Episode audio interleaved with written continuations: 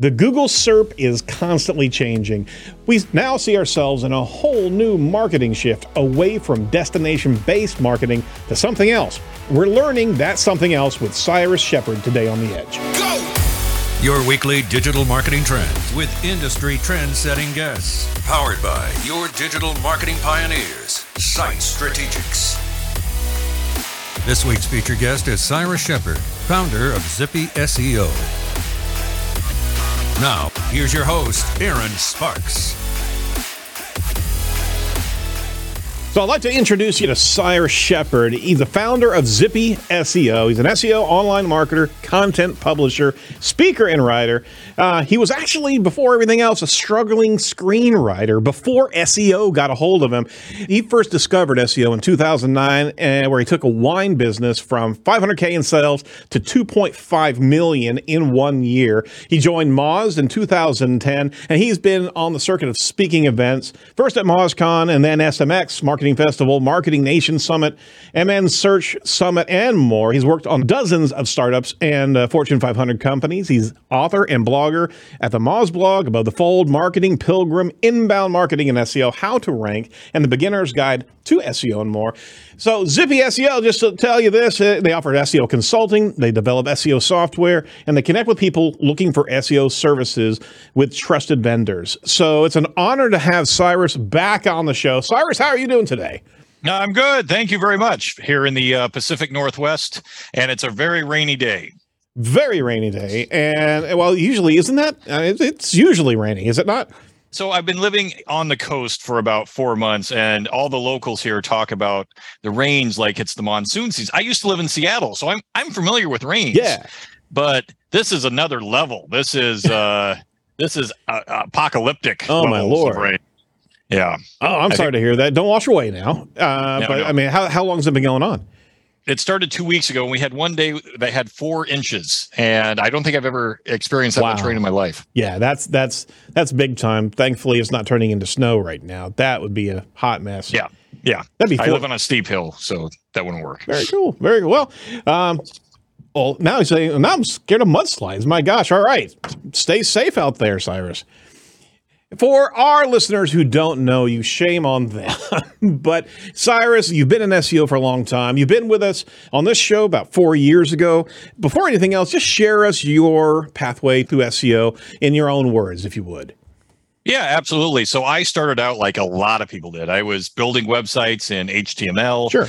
trying to market them, going online and looking at every possible way, you know, uh, AdSense at the time, um, affiliate programs, and I found SEO. And it was like a light bulb going off. I didn't have to sell anything. I could just provide answers to people who were looking for something. That's amazing. Uh, because yeah, I hated selling. My first my first job out of high school was this job selling coupon books, telemarketing. Yeah. And I would call little old ladies and try to convince them to buy this coupon book that they obviously didn't need. And I lasted 2 days and I hated it. Hated it and it, it really turned me off to you know selling not that selling's bad there's great ways to sell but i just love that seo you could attract people to your site so i'm rambling here about why i love seo but i i started taking clients mm-hmm. i got a job with a uh, SEO software company in town called SEO Moz, which was the most popular SEO software company in the world at that point. Uh, then I started teaching other people about SEO, and my career just kind of took off. Over ten years, I uh, I became an independent consultant. Mm-hmm.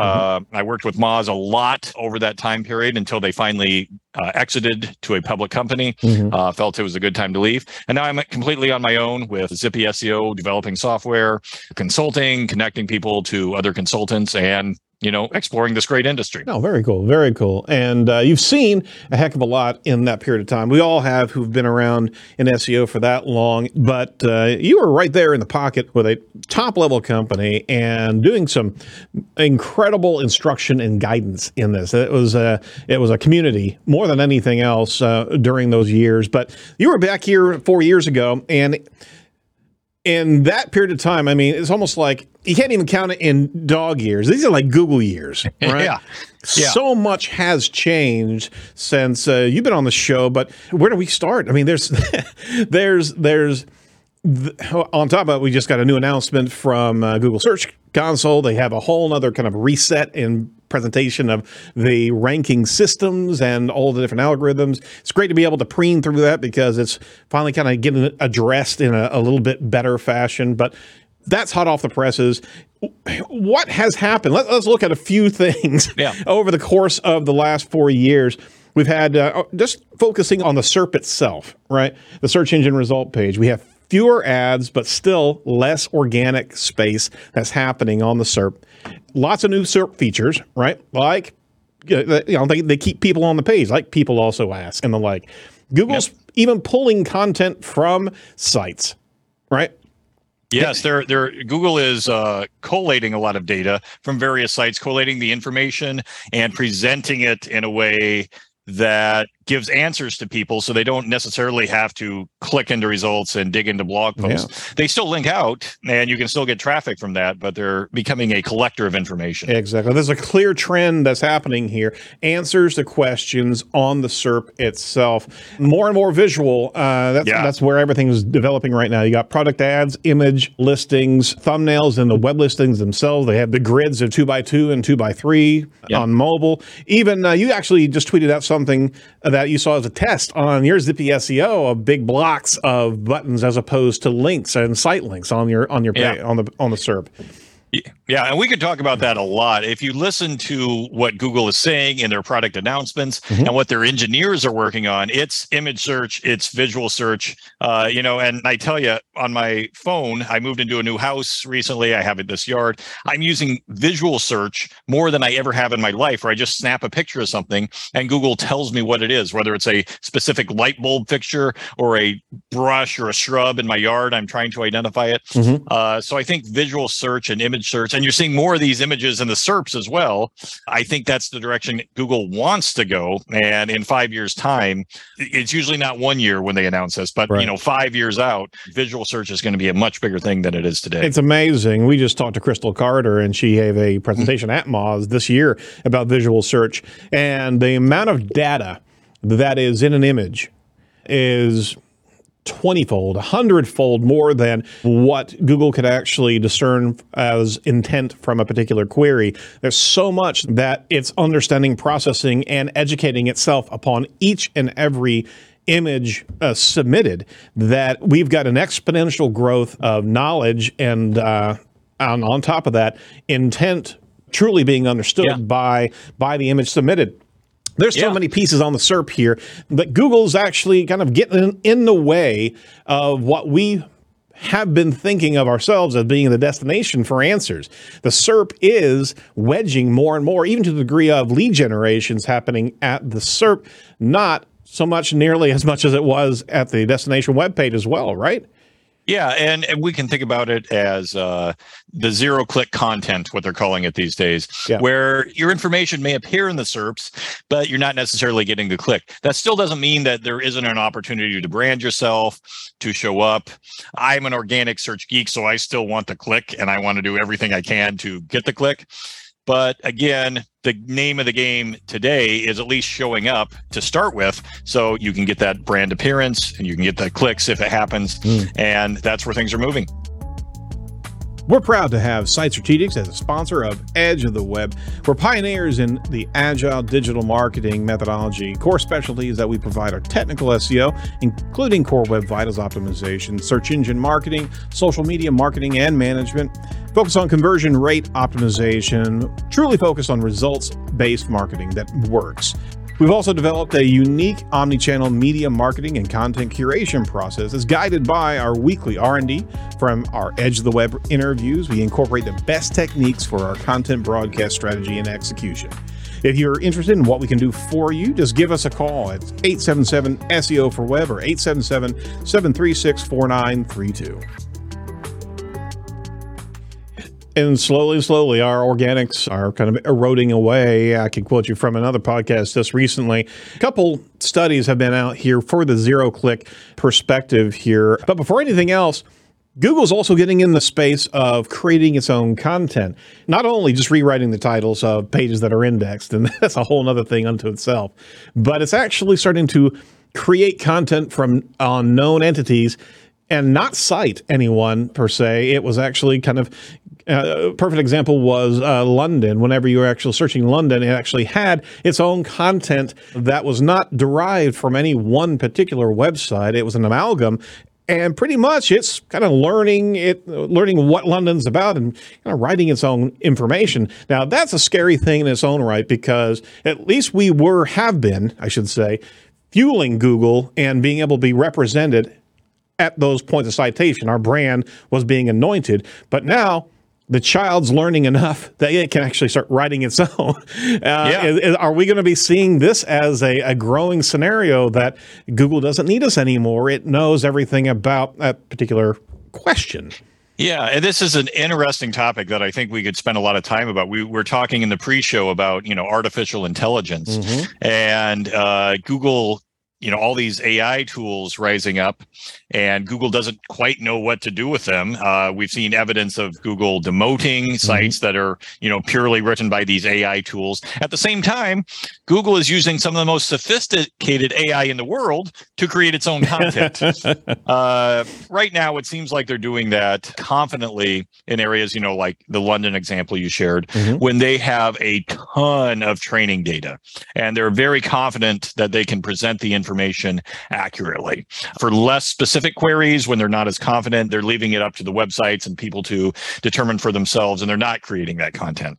Uh, but yeah, it's I think we've had this dilemma for the last 10 years where Google is taking our information and using it to give answers to people, but yet they still need websites to create that information. And I think Google Google calls it their web ecosystem. And I think they mm-hmm they kind of falsely sometimes think they own and develop this farm of websites, which may be accurate. uh, but in that view, you know, we are Google's crop. They still need us the farmers to grow these websites so that they have information. So it's a balance they have to play. They want to send us some traffic and give value, but they also want to take the information. It's a dilemma. That's the transaction right now. And I had the the image of just all of us being pod people at that point in time. Uh, yep. it, it, took me to a dark place, man. Help me, help me get out of there. What do you envision? You've mentioned this a couple times on some tweets as well as blog posts and a couple podcasts. Uh, kind of a movement to this model of a destination site as being changing uh, about the monetization of marketing into a different space where it's no longer get them to that destination, but you're talking about branding. How do we see that ROI play out and the investment when we get into much more of this content influencer status? How do we actually draw the uh, the lines there?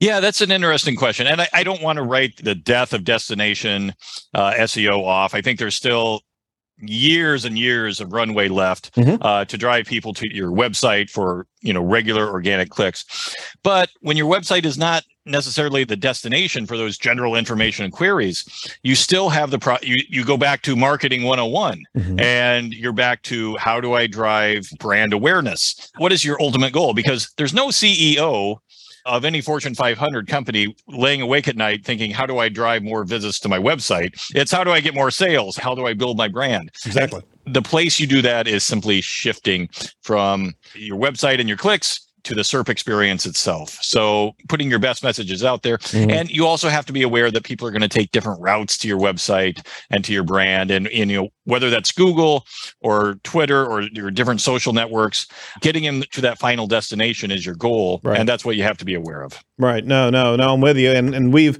been really trying to advocate the omni-channel approach whenever you're moving your your different touch points of your brand into different channels like like audio like video like like uh, infographics like social all the different spaces in which you can actually consistently represent your brand brand because the digital native is touching in in so many different ways those uh, digital points. But along the way the scenario of momentum and the perspective of the intangible nature of internet influence and literally the momentum that you can actually start seeing with tools that are going to be more oriented towards SERP features than ranking. I think we're going to see a lot of evolution of these great tools that we have out there. And it's really tough because the SERP changes to intent. It's not going to have that image pack all the time. So uh, our ranking tools, our measurement tools are really going to have to adapt to this new ecosystem, right? Yeah.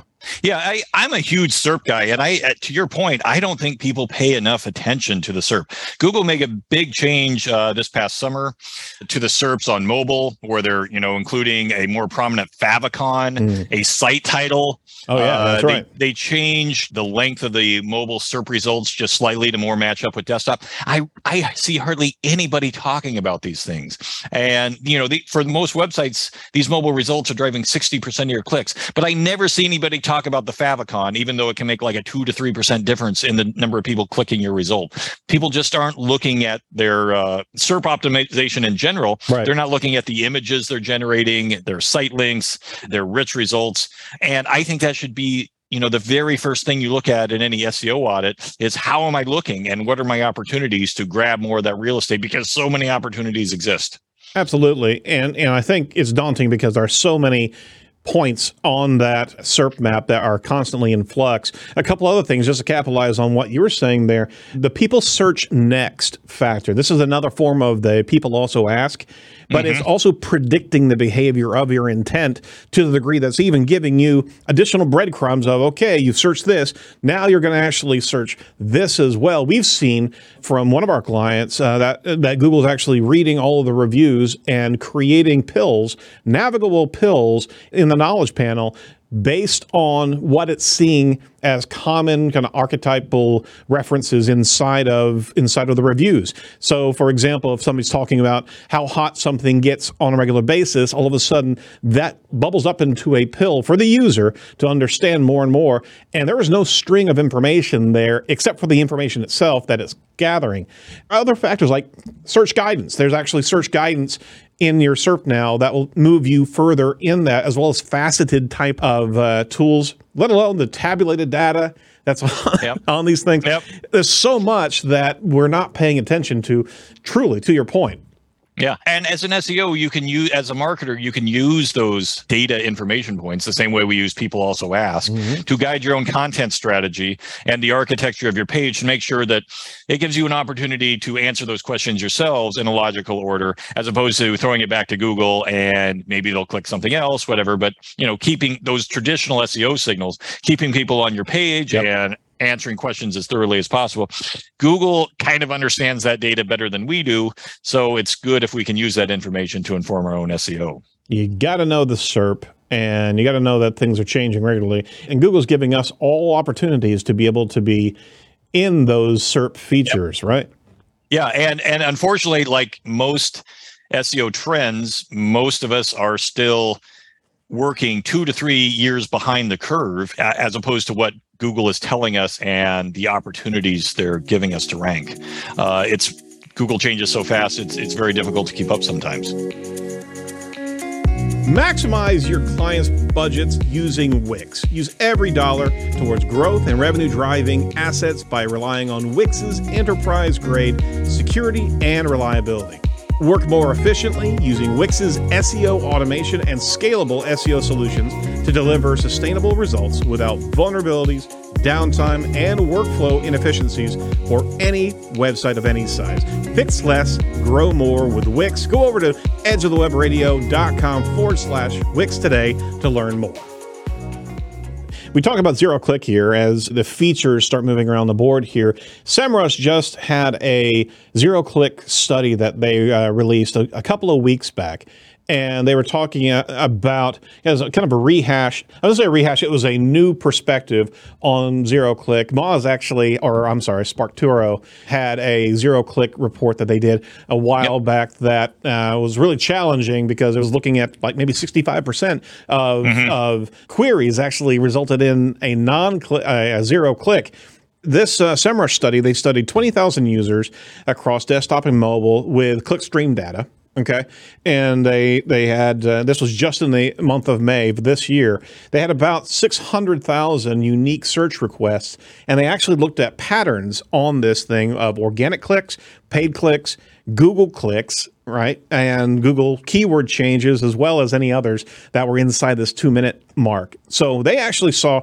some stats here, real quick. 30% of the people are either refining or extending their searches in some way.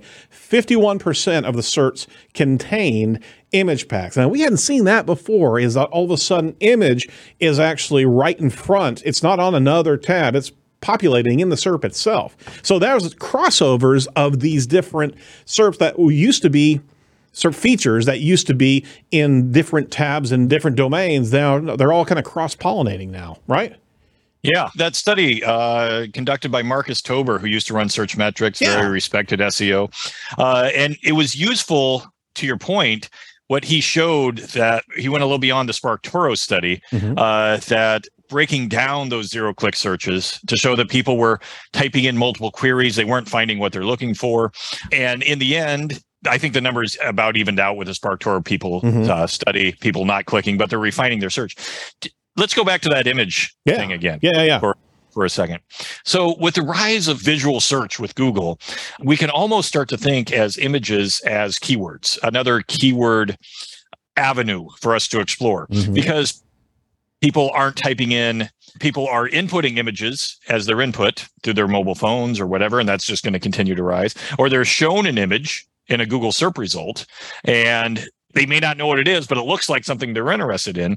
The image becomes another keyword yep. and a, an avenue to their site because I'm still clicking on through to websites when I see a particular light bulb or a tree I want to learn more about. So having those images and all that metadata and all those ways that you can optimize your images, you know, your image sitemaps, yada yada yada. There's there's a whole as school of thought about optimizing images. Mm-hmm. Those become a keyword route to your website that people can take advantage of. Absolutely. So there's there's these derivatives of key concepts that are populating. You have the images. Obviously, yeah. keywords are a pathway. Images are a pathway. Videos are a pathway. These are all new derivatives of the entity concept that is yeah. bubbling up to the top here, and it's also kind of matching users preference of kind of consumables, right? So yeah. some people are going to be much more image focused as opposed to search query focused. And this is where Google MUM really starts kind of taking hold, right? And we're seeing the beginnings of that. And the MUM, I can't can't really do it that much service. It's basically a multimodal, unified method of bringing different types of mediums to answer the question based on the user's preference. So the SERP is going to be changing much more radically than what we're seeing right now. We're going to have this crossover or bleed through of all of these different pieces of medium that match how you want to actually pursue a yeah. particular subject matter or your own preferences. That's yeah. that's in the future, man. That's such a great way to put it. I mean, we we talk about this query refinement, people typing in three or four times to get what they want. We have to remember Google still is not a mind reader. And, they, you know, over 50% of the time when a searcher searches for something, they don't get it right the first time. And it used to be 10 blue links. Please yeah. pick between these 10 blue links, read the article, and pick which one works best for your query. Now they're populating the SERP with 50 different things visually, little keyword refinements that people can work through really quickly. And did you actually mean this? And they can refine mm. those systems much quicker than they used to be. But it also presents an opportunity for us. Absolutely. So uh, the summary of that study said uh, the basic fact that Google offers so many access points in its other SERPs with images, videos, products, along with a plethora of filtering options via carousels and the like, is probably enough evidence of this in itself that people were wanting more immediate and digestible information. And so all instead of seeing thinking that 10 blue links is the death or the dying off of SEO, SEO's just changed. We're now in image optimization, be able to the doors have opened up to a much greater degree. We just have to know how to actually get this medium in front of Google, right? That's right. There isn't one entrance to the Matrix. It's when Neo goes back into the back hallway with the keymaster, and there's a hundred doors. Cool. Uh, and, if, yeah. and they all your website if you have the right key. Let me tell you a little bit about our new sponsor, SE Ranking.